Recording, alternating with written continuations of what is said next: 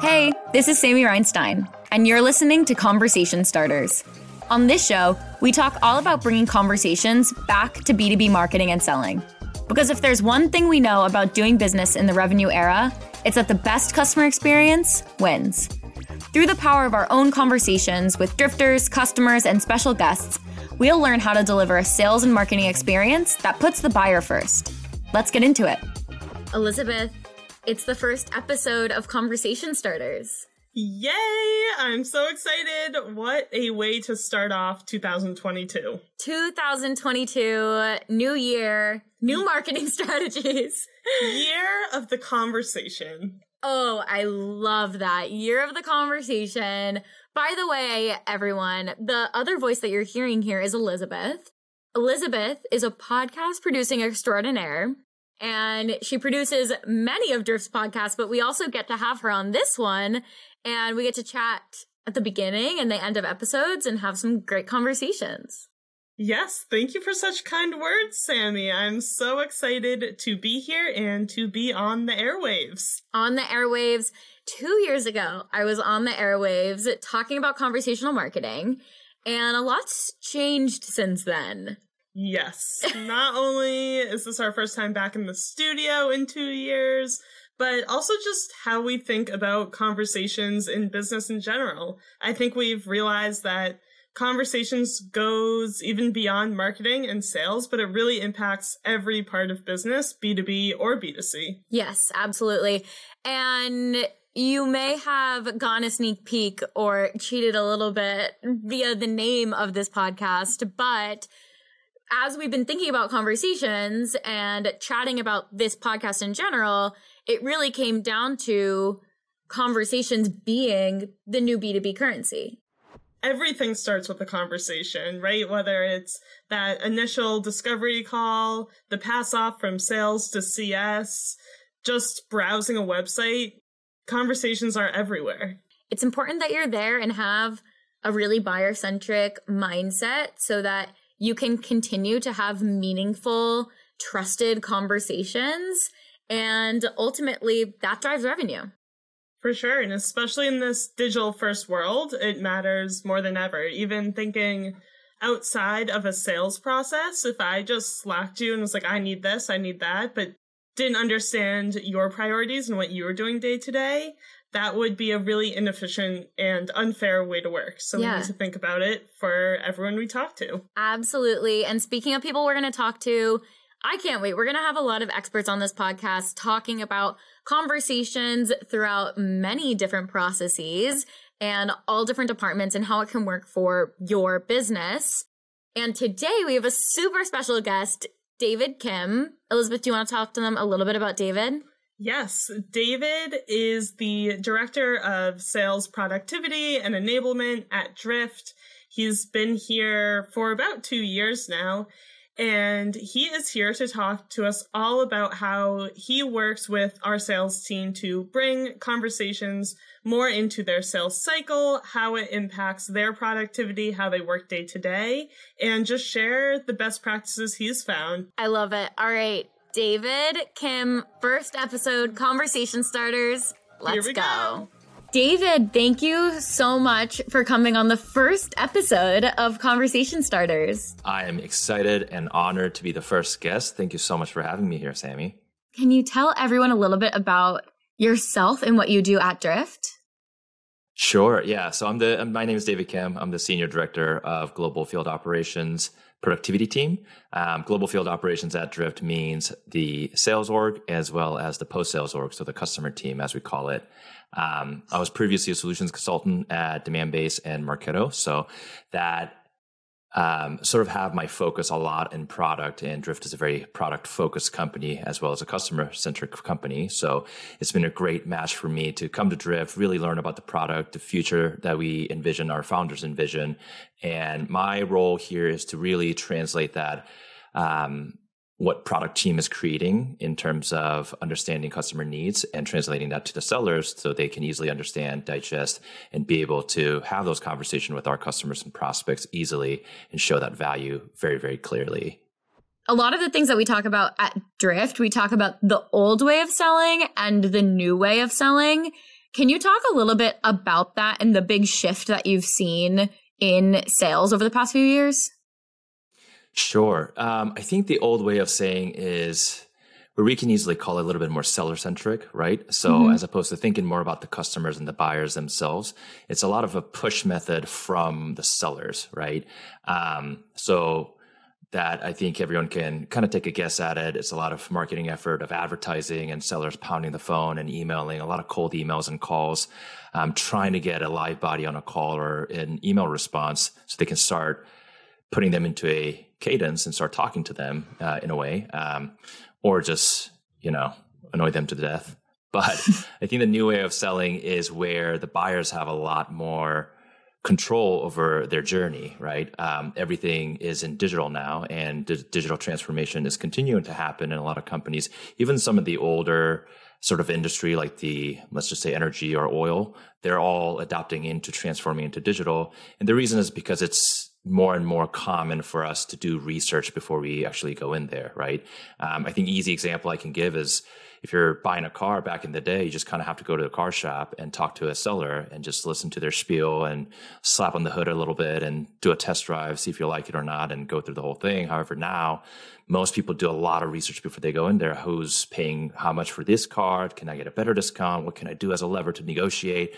People do a lot of research before they go in to buy a car. Um, and it's the same thing in the B2B world, especially in uh, SaaS products like this, where it is solving a specific problem and trying to improve their business, that research is very in depth, especially because the market is also very saturated with so many technologies. There's 8,000 plus marketing technology um, in the market right now. So it's very hard for buyers to really understand or um, get acquainted with one seller and try to go that route. They want to know what the options are and really do their research first. So, in a new way of selling, it's really keeping in mind that the buyers are smart and buyers are going to do their research and they're not going to just listen to the sellers and just kind of hop on the sh- car and say all right i think this is the best choice that i have. They're going to do a lot of research.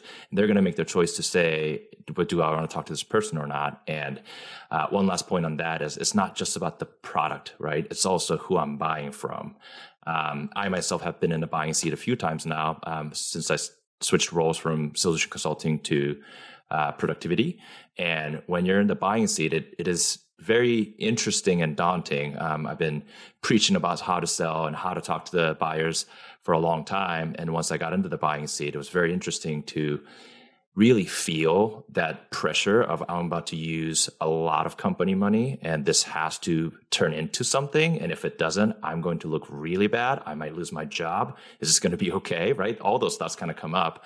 Um, and that's when the sellers really come in, I need to be able to trust the sellers. And I think that's part of the new way of buying, especially in the digital world for B2B purchases.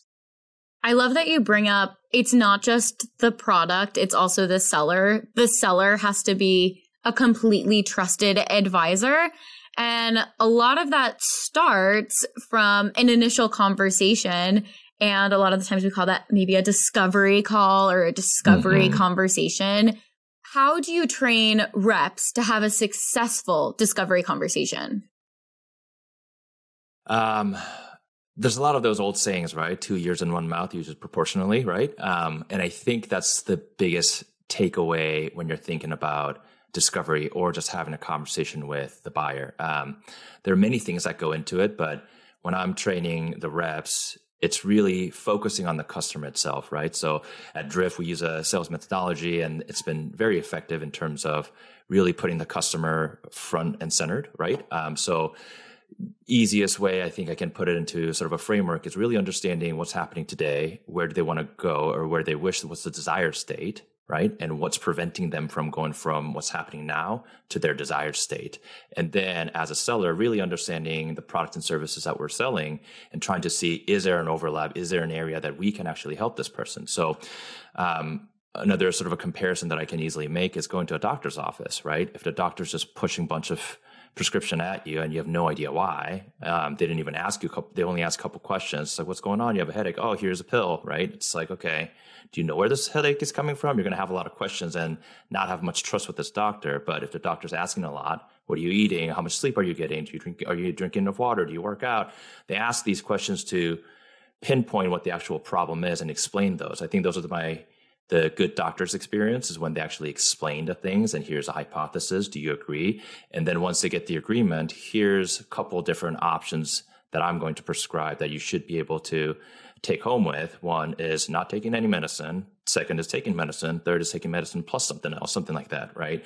Um, and I think it applies for B2B selling very, very well also. If you're getting into a call and you're pushing how awesome my product and my service and my company is, all the buyer's hearing is how cool you are without understanding what I need.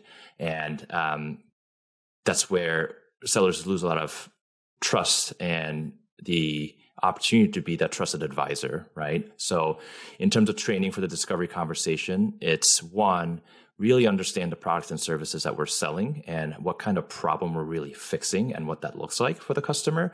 And then two, when you get on that call, really talking and asking those right questions. So you have the right to talk about our product and services. I think that's the most important piece is really feeling and understanding that you have to earn that right to talk about ourselves. Cause otherwise you're just another talking head, another, you know, seller trying to sell something as opposed to trying to fix my problem.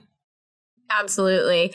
I love that comparison too with the doctor. It reminds me of in middle school when you go to the nurse and you're like, I have a headache and they give you like a band-aid for your knee or right. no matter what, they give you Advil just as the blanket. Right. Like here's, here's yep. what you need. And when you have someone really sitting you down and explaining something, it makes you feel special. It makes you feel Absolutely. good. And that's something else in sales and marketing that we talk about a lot is making sure you really know the buyer and that you're using that in your conversation. I wonder if you can talk to me a little bit about personalization and how we at Drift use personalization to make sure that we are having the most meaningful conversation with our buyers. Personalization is probably one of the most important thing, especially in B2B buying, right? Or B2B selling. Um, so to speak, right? Um, and the reason is because, again, so many of us, including myself, are used to these personalized experience, whether we like it or not, right? Unless you're completely cut off and off the grid and you're just using internet with you know, VPN setup and making sure that nobody can track me. And that's also a bad experience. I'm getting a lot of weird ads when I do that, right? Exactly. Um, however, yeah, but when it's personalized, yes, it's a little creepy. But if we really understand the fact that these are just data passing through and the algorithm kind of trying to surface up the things that matter to me, uh, there are times I do appreciate it where it's like, oh, I did need that. It is kind of creepy. However, what are my options here? And um, it's a it's a more enjoyable experience in terms of that buying experience, right? And when it comes to B two B selling, I think it's the same thing. And um, the more research you do and more value hypothesis you can build on the customer you're going to talk to and or you're reaching out to is when you really get um, the result that you are looking for as a seller. Um, again, using my own example of being in the buying seat, I get hit up all the time with cold emails and outreach emails, right? And there are so many times that if I did have enough time a day, I'll probably reply and tell them three to five pointers of how they could have better caught my attention, right? Because the only thing that they caught my attention with is the bad email, right? You can tell it was a mass email that went out. Sometimes it just has the bracket of first name on it, hi first name, and then the messaging, right? Um, and it's just not a good experience. And the times that I think the sellers worry a little bit as being too creepy. However, if you really think about how to use the information that you have at hand uh, in your hand um, and utilize that in the right way, it can be so powerful in terms of catching that person's attention, having a meaningful conversation with that person digitally, whether that's on a chat or on an email or even on a phone. Um, and the other side appreciates it, right? Um, one of the good email subject line I guess I got is uh, when I was at Demandbase, we were hiring a lot more, and the SDR definitely did the research, and the subject line said um, something along the lines of along the lines of enabling salespeople faster. And I said, okay, this is interesting. So I clicked on it, and it was an SDR. It was not reach email, but he did a lot of research and said, hey, I noticed you're hiring this many people. Um, our product helps this way in terms of enablement. So it was one relevant to my job. Two, relevant to what's happening at my company. Three, I was shocked that this person did enough research and was able to put it in a very short format of an email to reach out to me that way. So that was a very good experience for me. Hey, this guy definitely cares about what I'm doing and is trying to think about what my life looks like today and trying to see if they can help me, right? Um, so when a receiver gets an email like that and have that experience, it starts that conversation, right? It's much better and easier for me to say, all right, I'll play ball with this, right? Let's see what you got. And I'll reply and say, okay, I got 10 minutes here or 15 minutes here. Can we do this? And they're going to start pushing a little bit. Well, I don't, we do 30 minutes, 45 minutes. Um, but in terms of, I guess the reason conversation is so important is because if you know how to carry that conversation, it is a little bit of a tit for tat and it's a little bit of a song and dance in the very beginning, but it's an enjoyable song and dance as opposed to something that you want to get out of, right? Right. And part of that is being a personable seller. And we've seen more and more that becoming less formal in a way, right? Mm-hmm. Using chat, using maybe text. What are some successful ways you've seen sales rep carry on the conversation in a new way that has really helped them accelerate the deal? And David, how do you feel like the sellers at Drift are using personalization in their day to day? Yep. So at, at Drift, we definitely train them on the research part, right? Make sure you do the research, understand the company, what the company's going through, as well as what the individual is going through, um, to really understand when you're doing a cold outreach, um, that is the relevant messaging. That's going to be, it's going to capture their attention. And not only that, I think the huge power of Drift is the fact that when those people come back, it notifies that SDR or the rep to easily understand, oh, this is a high profile person that I've been reaching out to, that I've been doing a lot of research, and they can easily apply that and reach out to them as they come back to the website. So the fact that they're coming to the website already shows that there's some kind of an interest and intent, right? Um, and the sellers can easily use that data or the information and the previously researched information to reach out and talk about those things that was brought up in the email or in a phone call, um, or for the first time for that matter, as the person's coming to the website. Hey, I've noticed X, Y, and Z. Hey, your company, I saw that you're doing this and this and this. Or, hey, I read your article and it was really meaningful because it meant this and this and this for me. Um, what do you think about X, Y, and Z that's going to be relevant to conversational marketing or conversational sales that could easily get into that conversation. Um, and again, buyers always appreciate it. They say, Hey, I, I, can see that you did the research. I appreciate that. Here's what's happening with me today. Right. Um, and that's, I think that's a huge win. And, and that's what drifters are doing a really good job today. Yeah. And it helps move that conversation along. So once you spark that initial conversation, you have so many things at your fingertips, like, you know, video or chat or text. And we've seen sellers really adopt this, you know, instead of just formal emails or formal calls or whatever that is. There are so many technologies that are at sales people's fingertips to really make sure that the deal is continuing and they're accelerating mm-hmm. the deal cycle. How have you seen sellers adopt these newer methods? Um, I think it's the fact that you can engage somebody on the website itself. Um, it's not a hard concept, but for some reason, if I may be candid, before I joined Drift, I wasn't really bought in on chat itself, although I've used it. So at my previous company, um, one of the vendor that I was researching was using Drift and it was really easy to book a meeting and honestly i appreciated it. It was a five minute i just had a quick time and i was like i need to reach out to this vendor and i went to the website and just I didn't want to fill out a form and I saw the chat. So I clicked on it, answered a couple things, and then went down the road, booked a meeting. Within five minutes, I was done, right? Because at that point, it's like, hey, I don't need to do more research. I just need to hear from the sellers and hear the pitch a little bit. I'll tell them what the, the issue is for me and what I think this vendor can do for me. Um, so I didn't want to waste any more time. And that was it. Um, and it was a really good experience. Now, uh, fast forward real quick to now what I'm understanding better and what I'm seeing in the market is that customers have a lot of questions when you come to the vendor's website. Yes, sometimes it's just as how I did it, where I just need to talk to a seller. But going back to the very first question you ask, it's a lot about the research. And as you're doing research, it is impossible, especially for an enterprise grade company with multiple product line and brands and services, to answer questions for every single persona that's coming on the website.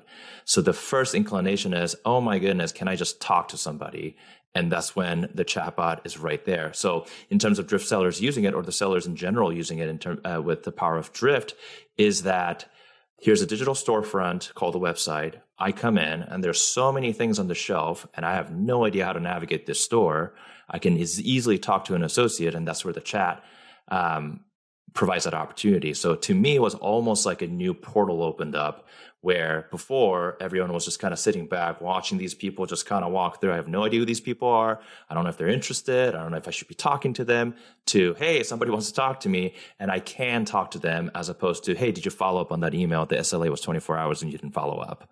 Right. And I think that's the big paradigm shift to the seller's mind in terms of understanding um, it's not just automating all my emails or outbound and outreaches um, and then just waiting for someone to come back. It's at the moment when somebody's in the store, you can easily have a conversation with them and see if this is somebody who needs help from me or he just has a quick question and just provide that good customer experience at the minimum, right? Yeah. Yeah. And David, I don't I don't think you're alone when it comes to having some trepidation over using something like video or using something like text or chat or whatever it is. But what I think about a lot is, you know, there's Sammy at work and there's Sammy at home. And I use text every single day. I send videos to my friends. I'm on Instagram or Twitter or whatever. And then I come to work. I'm still the same Sammy. You know, I still have all of those things in my, in my toolbox that I use every single day. So it only makes sense to incorporate that into a sales process and make it as seamless as possible from all of the technologies and all of the channels that you're already used to using in your day to day life. Absolutely. Yep. And I think that's a really good point with um, video, also, right? Um, I cannot believe how effective video is. Um, again, when people reach out to me, and if there's a video and if there's a catchy GIF on it, I would click on it, right? Because mm-hmm. um, I do appreciate the personalization on that. So I think that mel- me- um, brings in all the components of the personalization and outreach and uh, the fact that you're using more of a conversation. And with those videos, it's much easier for me to spend a minute watching a video than a minute reading an email, right? Because mm-hmm. if I really timed it, I would, I'm pretty confident outreach emails, I don't spend more than 30 seconds on it, right? However, videos, I tend to watch it even if it's a little bit longer, as long as it's less than five minutes or less than three minutes, to be really honest, right? Anywhere between one to three minutes, I'll take the time to actually watch it because I just want to see what this person needs to say. Um, and the person put in an effort to actually be on camera and explain to me certain things. Um, and similar to how you opened up, the, up this conversation, usually good outreach videos have a bit of personalization in it. They'll ask something, Hey, I've noticed X, Y, and Z love that because I did this also, so, so, something like that, where it's going to be a little bit more relevant, bring the walls down a little bit. And I think video does a very effective job of that, which is a portion of a conversation, right? Or a different way of conversation. What do you see the best reps doing that make them stand out from others. You know, you mentioned the email earlier where you can get, you know, some impersonal subject lines and you might you know, send them back three examples of things they could do better. But what do you see as that thing that really makes reps stand out? I think it's when they do their research and they use those research information correctly, meaning you don't throw everything into one outreach email. Um, you can tell as you're having a conversation, it progresses. It's again, it's kind of like a song and dance, right? It's not immediately let's just go all the way in and go crazy and start doing break dances but it's more so of let's be cordial let's kind of meet are we here to dance? And then the little thing starts trickling out right? So from the best sellers that i've seen um, one they do their homework. So the readiness the preparation is always there. Two they're regimented right? So some of the outbound emails that i get it's one outbound and it stops. Or it's clearly a cadence to email because again it's not very personalized. It's a very high level um, email that comes in a certain period of time. And usually the third or fourth email is like, did I lose you kind of thing, right? Um, where I can actually tell, as opposed to the bestsellers who's